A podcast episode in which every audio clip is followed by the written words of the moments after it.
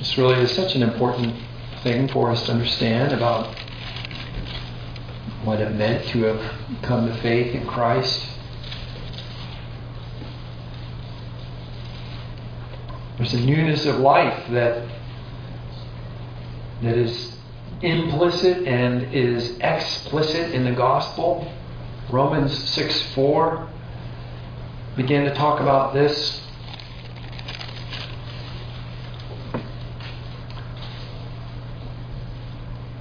Therefore, we were buried with him through baptism into death, that just as Christ was raised from the dead by the glory of the Father, even so we also should walk in newness of life.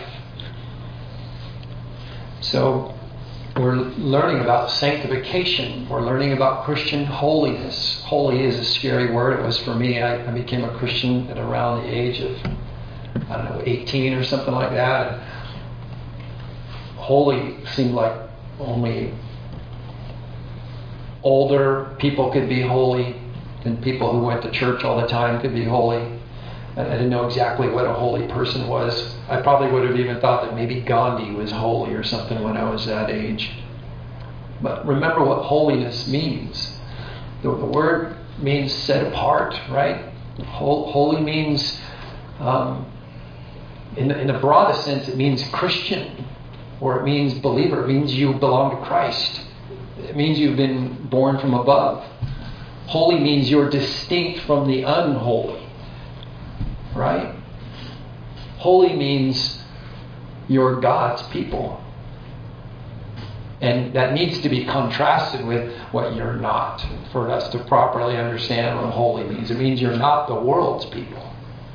Holiness puts the holy ones the hagios is, is the, is the, the original language word here.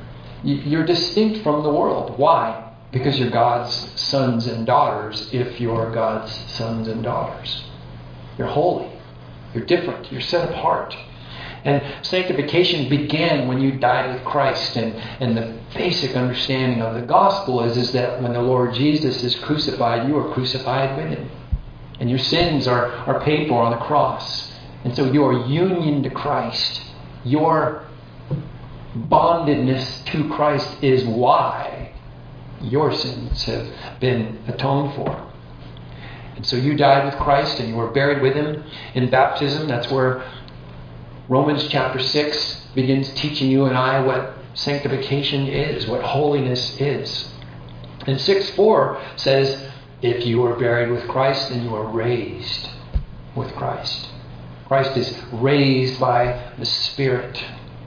And you are raised with Christ. And then what does it say there in verse 4? What does it talk about being raised?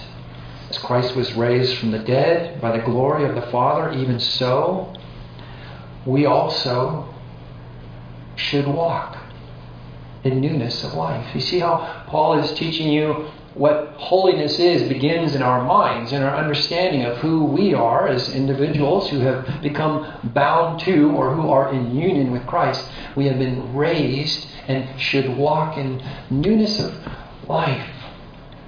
So look with me at uh, uh, Romans 8:12.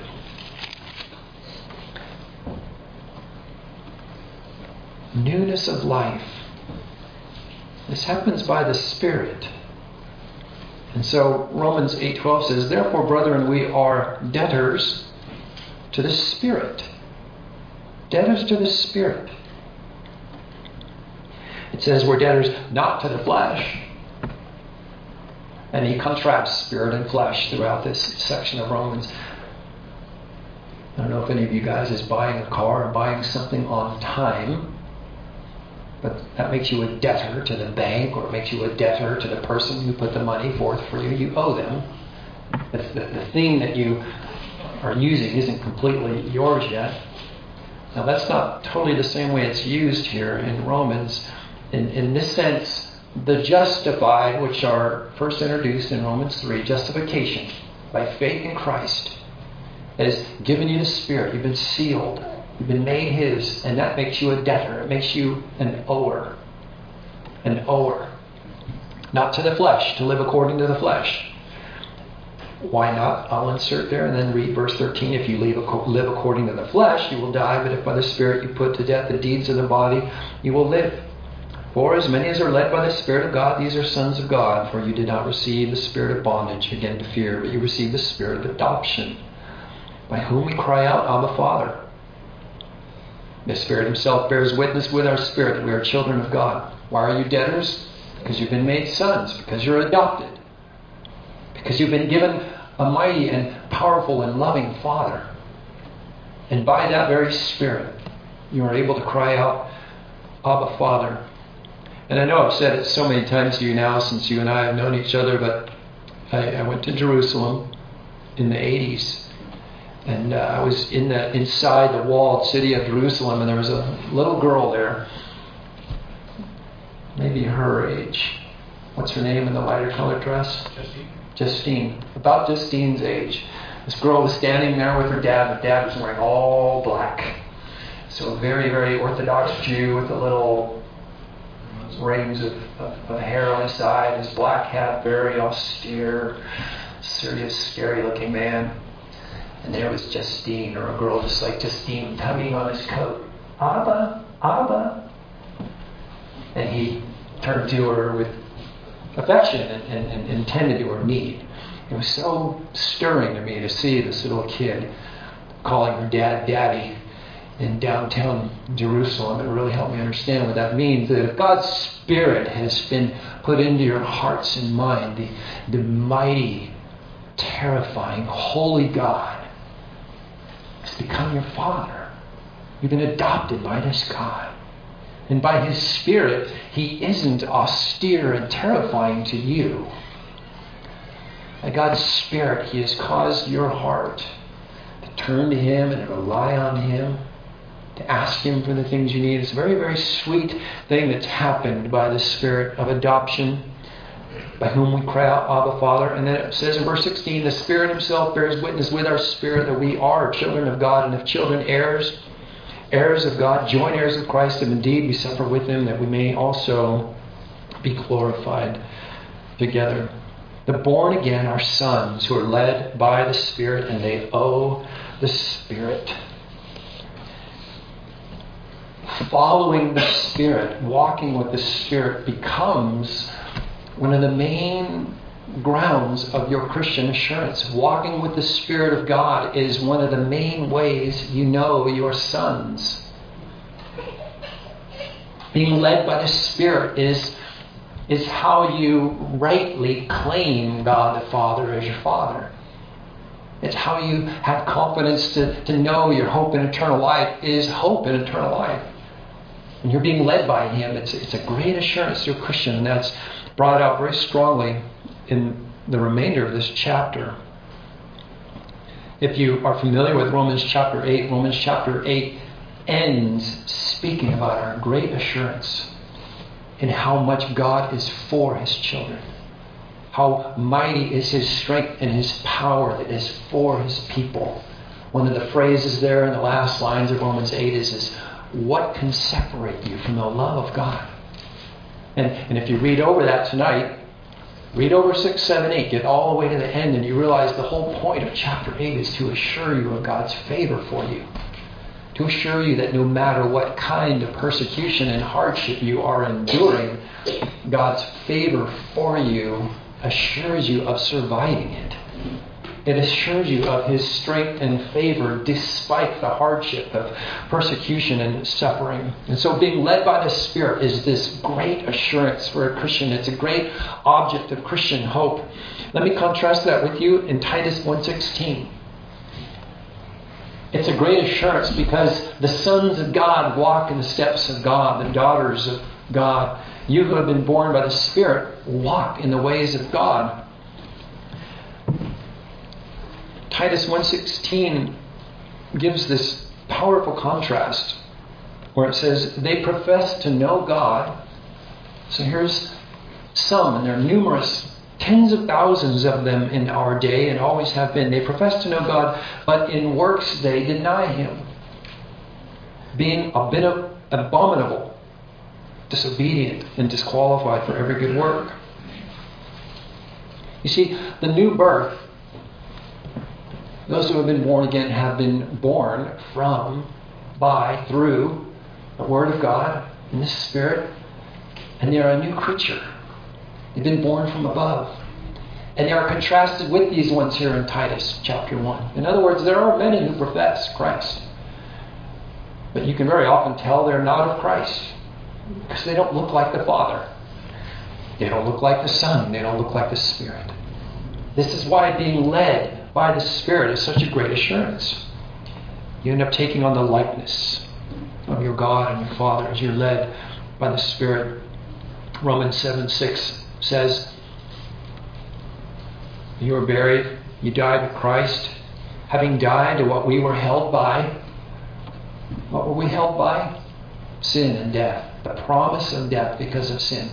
But if you died with Christ, you died to what we were held by. That sin no longer has a grip on you when you've died with Christ. So, having died to what we were held by, so we should serve in the newness of the Spirit. It's the same, the same thing. You see, if you died with Christ to sin, it is so that we can serve. It is so that we can walk and live a life in the Spirit. In the newness of the Spirit, not in the oldness of the letter. I think I'm going to do a whole message on what it means on, on how the law and how the Spirit actually contrast with each other, because I'm not sure it's entirely clear what that means. Because you and I, I believe you know intuitively that there are some aspects of God's law that you must obey, but I'm not I'm still not sure you quite know why. For example, none of us are free to blaspheme. None of us are free to lie or to murder. We know that. And yet, I believe there's always a suspicion in the last hundred years of Christianity that we, we, we set the law aside. But do you remember how Romans chapter 8 begins? Rabbit trail alert. The law of the Spirit of life in Christ Jesus has set us free from the law of sin and death. Did you know there's a law in the Spirit? The law of the Spirit of life in Christ has set us free from the law of sin and death. That's, that's a paradox there, we'll, we'll look at that in a couple of weeks. But you have been given new life. You've been raised with Christ that we should serve in newness of the Spirit. Last week we looked at the concept of spiritual life in terms of sowing and reaping. Do you remember that reference? It's in Galatians 6 8. If you sow unto the Spirit, you will of the Spirit reap life. If you sow unto the flesh, you will reap death. Sowing and reaping is one of the ways that the New Testament speaks about what a Christian life is. What does it mean to walk with God? Well, one of the phrases, one of the pictures the Bible gives you is sowing and reaping. We spoke about the mind of Christ last week. How, how, how Christ himself thinks in his mind is to be your mind. That's another way the New Testament is speaking about it. Of course, walking in the Spirit is a way the New Testament describes it. There's another aspect we're going to look at this morning. It's called put on and put off. A Christian has been taught to put on and to put off. So look at Colossians chapter 3 with me, if you would. Colossians 3 newness of the Spirit must be put on. Listen to how the Christians in Colossae were taught about this. So in Colossians chapter 3, from verse 5, he says, Therefore put to death your members which are on the earth. So here's one of the members fornication. Put to death fornication uncleanness, passion, evil desire, covetousness, which is idolatry. Because of these things, the wrath of God is coming upon the sons of disobedience, in which you yourselves once walked when you lived in them. This is the common state of, of all men. If you've come to Christ, you should not be walking in any of these things. Come to Christ. Verse 8 now you yourselves are to put off all these. Put off anger, wrath, malice, blasphemy, filthy language. Do not lie to one another, since you have put off the old man. You get his argument there? Don't lie anymore. You've put off liar. Don't be angry anymore. You have put off angry. Don't covet anymore. You have put off covetous. There's another argument he makes in verse 6. Verse 6 is the, the, the conclusion of why, why you put to death these members. The first one having been fornication. Put that to death. Don't let these sinful ways remain in your life. And here's the argument because of these things, the wrath of God is coming on the sons of disobedience. So, for example, if, if you walk in one of those things, fornication, anger, murder, if you walk in them oblivious or careless or numb to the fact that this very thing is why the wrath of God is coming to the world we live in right now. This is the thing that God hates. This is the thing God must judge. It is so offensive to Him. So, would you walk in it? Would you live in such a way that, that is bringing the very wrath of God? Would, would you actually, in essence, tell God, it's not that big of a deal, God? I can walk in it. Jesus died for me. But it's for those very things that God's wrath comes on. That's the argument. This is an argument. Don't live like that because God is going to punish the whole world for this. Don't walk like that. Don't live like that. Verse 9 Do not lie to one another, since you have put off the old man with his deeds and have put on the new man, which is renewed. Put off, put on. Put on the new man who is renewed in knowledge. Remember how frequently now we've been considering this idea of your knowledge, your mind is where life is at.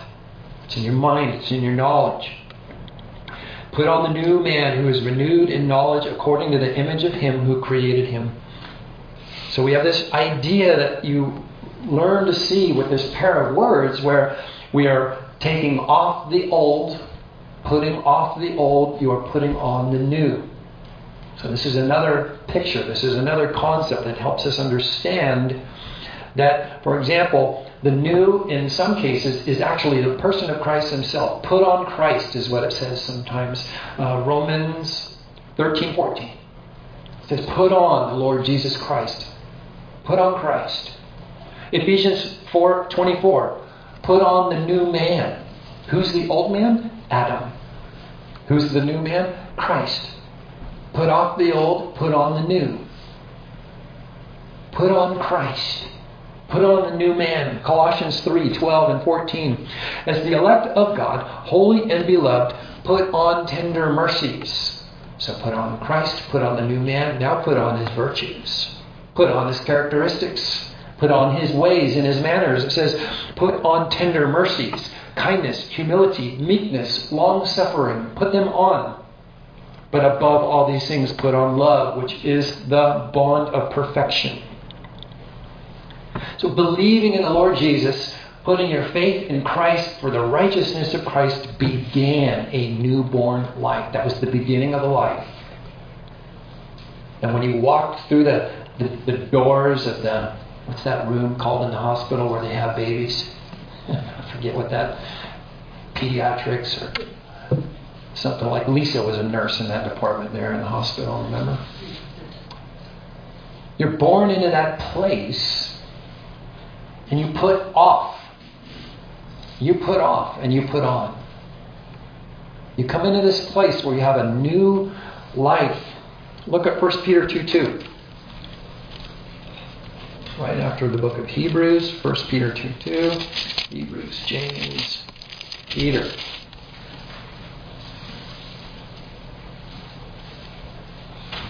Start at verse 1. Therefore, laying aside all malice, that's kind of like a vindictive anger. Laying aside malice, deceit, hypocrisy, envy, and all evil speaking. Remember, it's because of these things the wrath of God is coming on the world. Remember? This is carnalness. This is the old manness. Verse 2. As newborn babies, desire the pure milk of the word that you may grow thereby. You should grow by this milk of God's word. If indeed you have tasted that the Lord is gracious. Go back to Colossians chapter 3. Colossians chapter 3. Where it said, Have put on the new man who is renewed in knowledge. Put on the new man. What's new about him? Knowledge. Renewed in knowledge. He's been born from above. Put on the new man renewed in knowledge. If you have been born again, you change your mind about everything. You see that? Your knowledge is changed about everything. Be renewed in knowledge according to the image of Him who created Him. The life in the Spirit, the, the Christian life, is put on in the new image, in the image of Him. There's a knowledge that makes up this image. There's a knowledge. What you know helps you understand what the image is that is put on. What's an image? It's a picture. An image is a form, it's something you can see. The, the image comes by knowledge. What do you see about Christ? What do you know about Christ? What is the image of Christ? It is something to be seen, and something to be put on. It has a form. Do you know Christ? Do you seek to know Christ so that you put on, you are renewed according to the knowledge of His image? I know this is a little bit tricky to follow. Number one, I'm not the best communicator in the world, but number two, this is a little bit of a deeper subject in terms of how what is the Christian life made of? How do you grow as a Christian? It's a deep thing, it's not a shallow thing. You must know Christ. You must know how He has been revealed to us so that you look like Christ, who is God and who is the Spirit. The mind is renewed in knowledge according to the image of. That's what it says there in Colossians 3:10.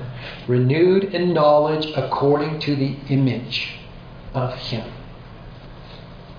Is your mind being renewed? Is your person being renewed according to the image that is in Christ? Romans 8:11. If the spirit of him who raised Jesus from the dead dwells in you, he who raised Christ from the dead will also give life to your mortal bodies through his spirit who dwells in you. Your flesh, the old man, has been crucified with Christ when you have come to faith in Christ. And the life you live is a life lived by the Spirit.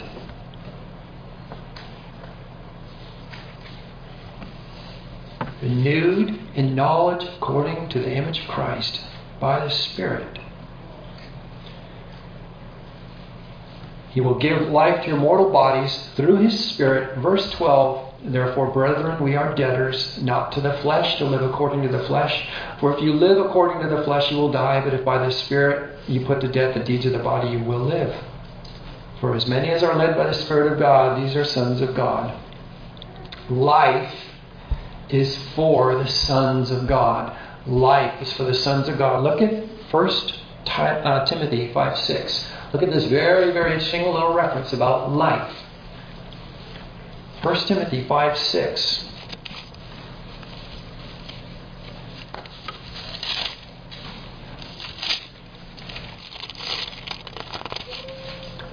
By the Spirit, you're putting something to death. As many as are led by the Spirit, these are sons.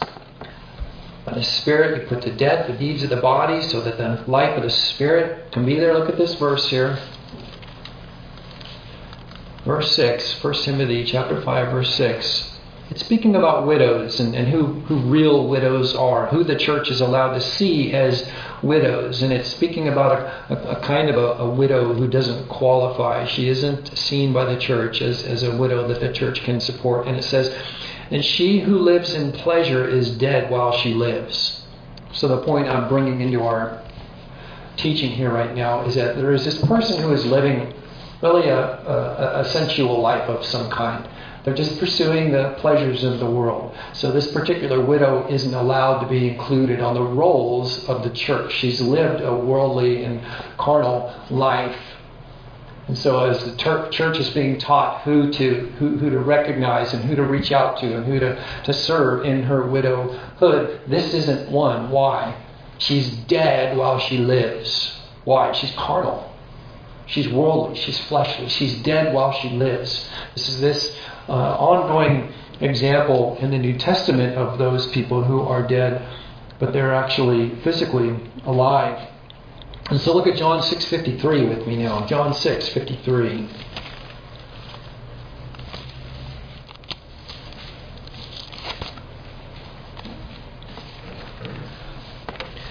Jesus said to them, Most assuredly I say to you, unless you eat the flesh of the Son of Man and drink his blood, you have no life in you. See how the New Testament speaks about life in these very difficult spiritual terms? Obviously, you all know that the Bible doesn't teach cannibalism, right? It doesn't teach we're supposed to eat a person to, to, to live. Obviously, the Lord Jesus was teaching a much deeper meaning when he says, You must eat of my flesh and drink of my blood, or you will have no life. When we're reading about the widow in Timothy, why does she have no life in her? What, what makes up her life? What has she been eating and drinking? She eats and drinks pleasure. She eats and drinks hedonism. She's into the life of this world. She is not into the life of Christ. She's not into the life of the church. Unless you eat of my flesh and drink of my blood, you have no life.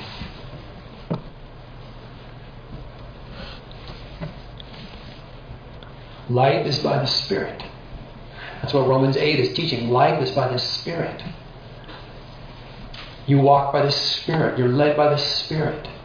You died to sin with Christ. You were buried with Christ, chapter 6. You died with Christ and were raised with a new spouse in Romans chapter 7.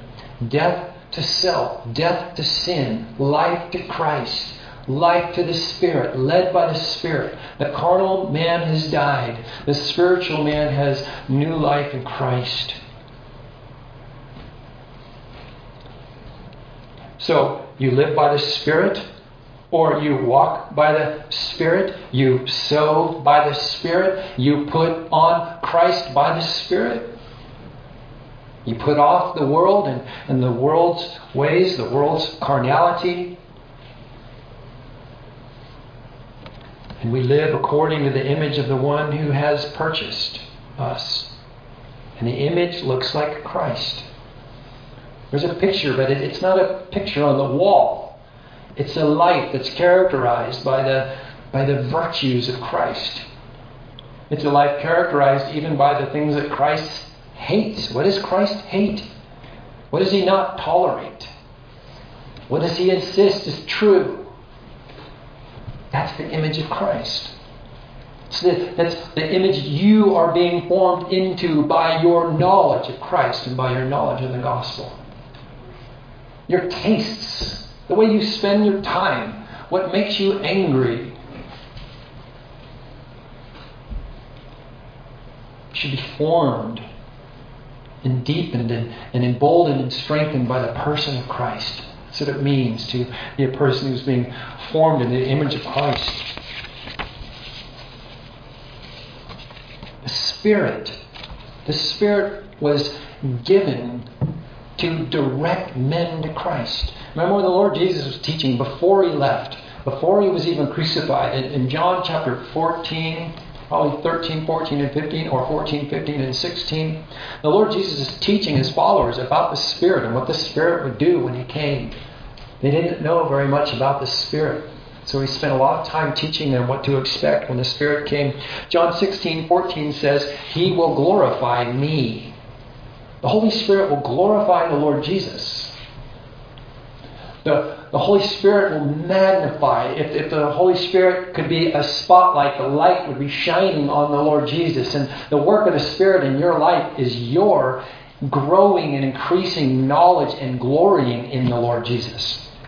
You love and adore the Christ and his promises of life. Does the Spirit help you understand the gospel in the person of Christ? This is what the Spirit does. He will glorify the Lord Jesus, for he will take of what is mine and declare it to you. The Spirit makes the Lord Jesus famous. There are some times you'll read in theology books it says this, the Spirit is the shy member of the Trinity. In other words, the Spirit is never exalting his own name. The Spirit is never making much of himself. The Spirit is making much of Christ. It's a great truth. So look at Romans 8:13. Think about the Spirit and think about Christ's image. The Holy Spirit and Christ's image. He says, if you live according to the flesh, you will die. Remember, fleshliness and dying we saw a little picture of with, with, with, with the widow in 1 Timothy 5 or with the different pictures of carnalness that we've seen in, in these sermons. That 8.13, if you live according to the flesh, you will die, but if by the Spirit, if by the Spirit you put to death the deeds of the body, put off, by the Spirit put off, you will live. For as many as are led by the Spirit of God, these are the sons of God. Those who are led have this great source of encouragement this great source of, of hope and this great reservoir of life. Romans 8 is teaching about a strong assurance of salvation. And if God is for you, nobody can be against you. Sons of God have the Spirit. And the sons of God are following the Spirit. That's this teaching. And he's beginning to assure them and reassure them that this is a joy and a confidence for them to know the Spirit and to have the Spirit and to deny the flesh and to walk with the Spirit.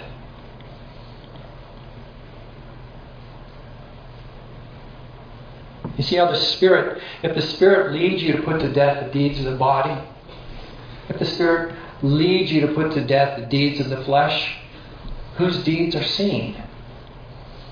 The deeds of the flesh are put off. If, if the carnal days of the world are, are put off, what's left to see? Christ. It brings glory to the Lord Jesus when a person is walking by their faith in Christ. It magnifies Christ. But if we live according to the deeds of the world, it magnifies the world and shows we don't have an affection or even a belief in Christ. Paul spoke much here and in other places of how intimately the Christian life, we're, we're, we're getting real close to the end here.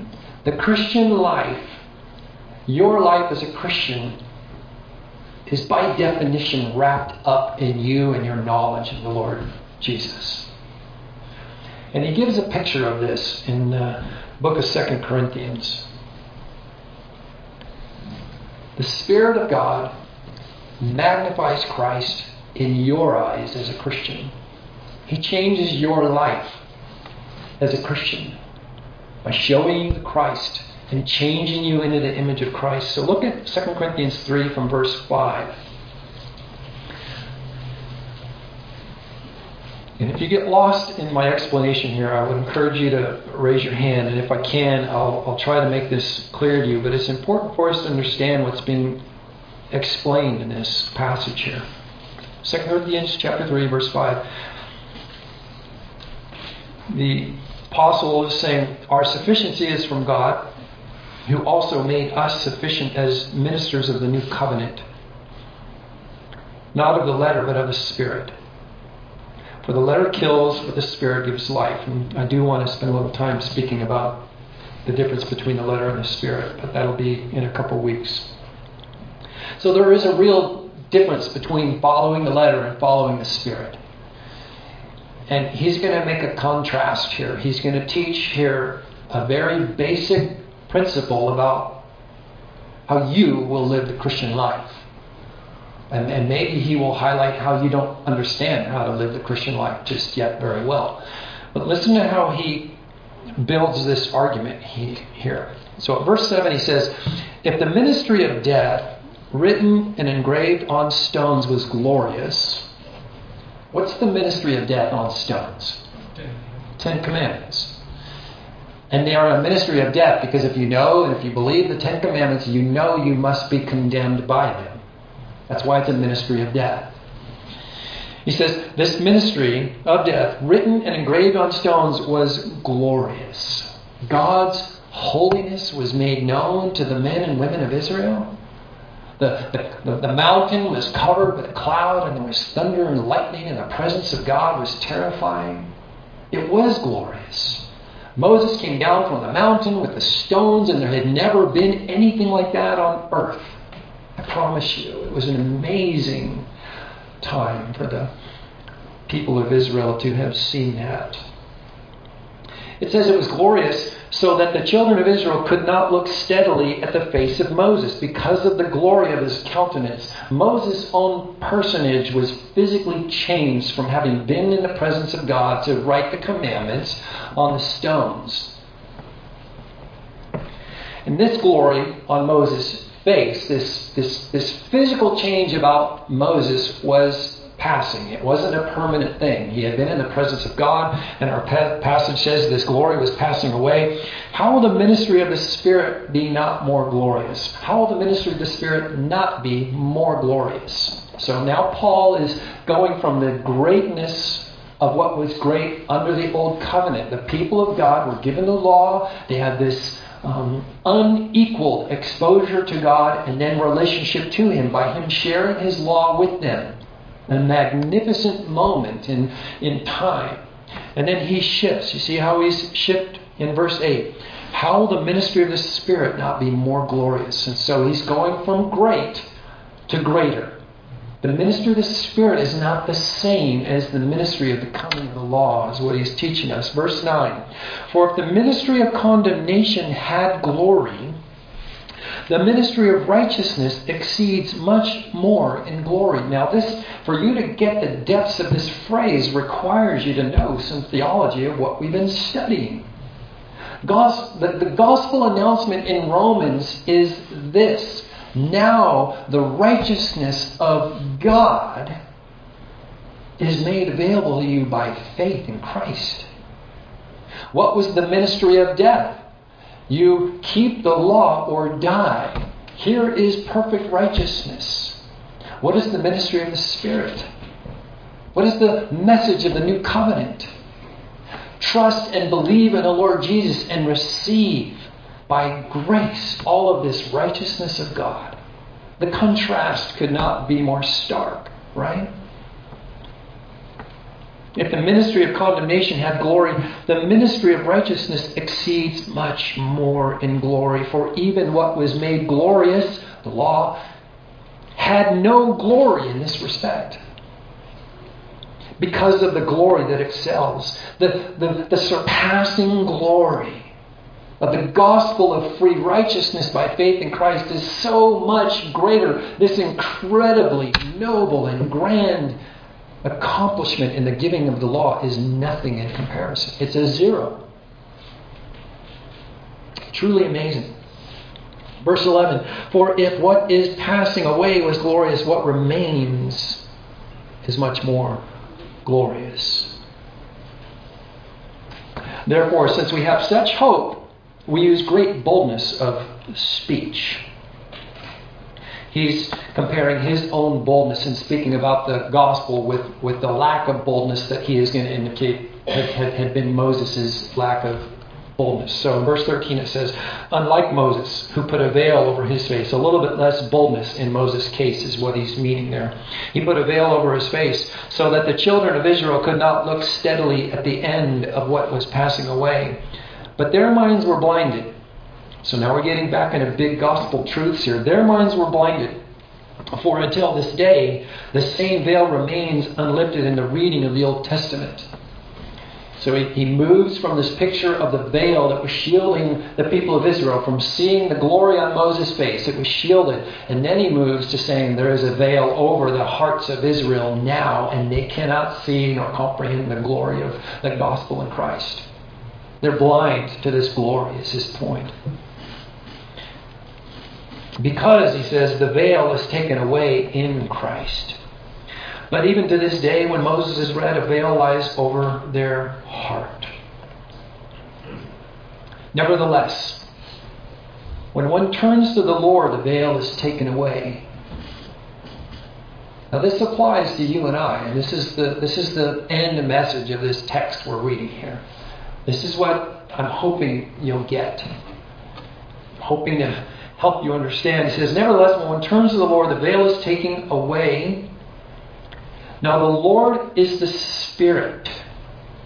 When one turns to the Lord, he says, the veil is taken away. And then he says, The Lord is the Spirit. It's because the gospel is a triune gospel. God is not the Son, is not the Spirit, and yet they are three persons who are one. And so when he says, now the Lord is the Spirit, we're, we're getting a picture of, of, of both the, the unity of and the distinction of the persons, these two persons in the Trinity. The Lord is the Spirit, and where the Spirit of the Lord is, there is liberty. But we all, with unveiled face, now there's a, a picture of conversion. You cannot have an unveiled face if you are not converted. You cannot behold the Lord Jesus if you're not converted. So try hard to stay with me here just for a moment. Here he says, We with unveiled face, beholding as in a mirror, or another word would be beholding as in a glass in other words, we're able to see not the exact thing, but we're able to see a very good reflection of it. As we look with unveiled faces, you and I are beholding what? As in a glass. We're beholding what? As in a mirror. He says, We are beholding with the lifted veil the glory of the Lord. The gospel is the glory of the Lord. The new covenant truths of righteousness by faith are the glory of the Lord beholding this glory of the Lord, what happens? What does he say is taking place? We are transformed. This is a huge gospel truth. This is a huge truth of Christian life. How do you become more Christ like? How do you become Christian, if I can put it this way, after conversion? If, if you've been born again, it is truly your debt to walk in the Spirit and to bring glory to God by your faith in Christ. How do we live the Christian life? Behold the Lord. You behold the Lord Jesus. You behold the glory of the Lord. And then you are transformed. What does it say after that? Transformed into the same image from glory to glory, just as by the Spirit of the Lord. You see how the Holy Spirit is transforming men and women who are beholding the Lord Jesus into more and more glorious Christians? You see how that happens? Beholding the Lord Jesus, you are transformed from one degree of glory to another. And this is the work of the Spirit. This is by the Spirit. This is what the Spirit is doing. As the Spirit is revealing the Lord Jesus to men and women, as you are looking to God's Word, as, as you bring your own heart and life to the Word of God in prayer, in serious reflection, in, in earnest effort to know the Lord Jesus, as you are beholding the Lord in His glory, you are transformed into this glory. And this becomes your assurance, even as Christians. Sons of God look like their Father. Sons of God are image bearers of their Father. We have been born again into the renewed image that is in Christ. And as you look like your Father, as you are led by the Spirit, you have more and more ground by which you say, I know who my Father is. I walk in my Father's ways. I, I, I do my Father's works. I think my Father's thoughts. I love my Father's loves. I despise the things that my Father despises. Do you see how that produces a genuine Christianity that loves God and loves holiness and, and isn't religious? You're religious because you, you, you're consistent, but you're not religious in, in a godless sense. It's truly a glorious picture. This is what is meant by sanctification. This is what is meant here in this teaching between Romans chapter 6 and Romans chapter 8. Spirit led people look like the Lord Jesus, walk with the Lord Jesus, and have great assurance of, of God's favor and provision for them in their lives. So here in the passage that we're looking at, as, as Paul taught the Christians in, in Corinth, remember this and, and, and, and put some work into understanding this passage in 2 Corinthians 3. One of the things you do as a Christian is spend quality time looking at the glory of the Lord Jesus, beholding the glory of the Lord Jesus. In two weeks, we'll, we'll look at this in a little bit of uh, detail so I can help you understand this some more. But this is Christian sanctification. This is how you learn to walk in the Spirit. This is how you prepare yourself to be more and more ready to meet the Lord in joy in the end of your days. It's by knowing this, this knowledge that is conforming you into the image of His Son. Let's just take a minute and pray together.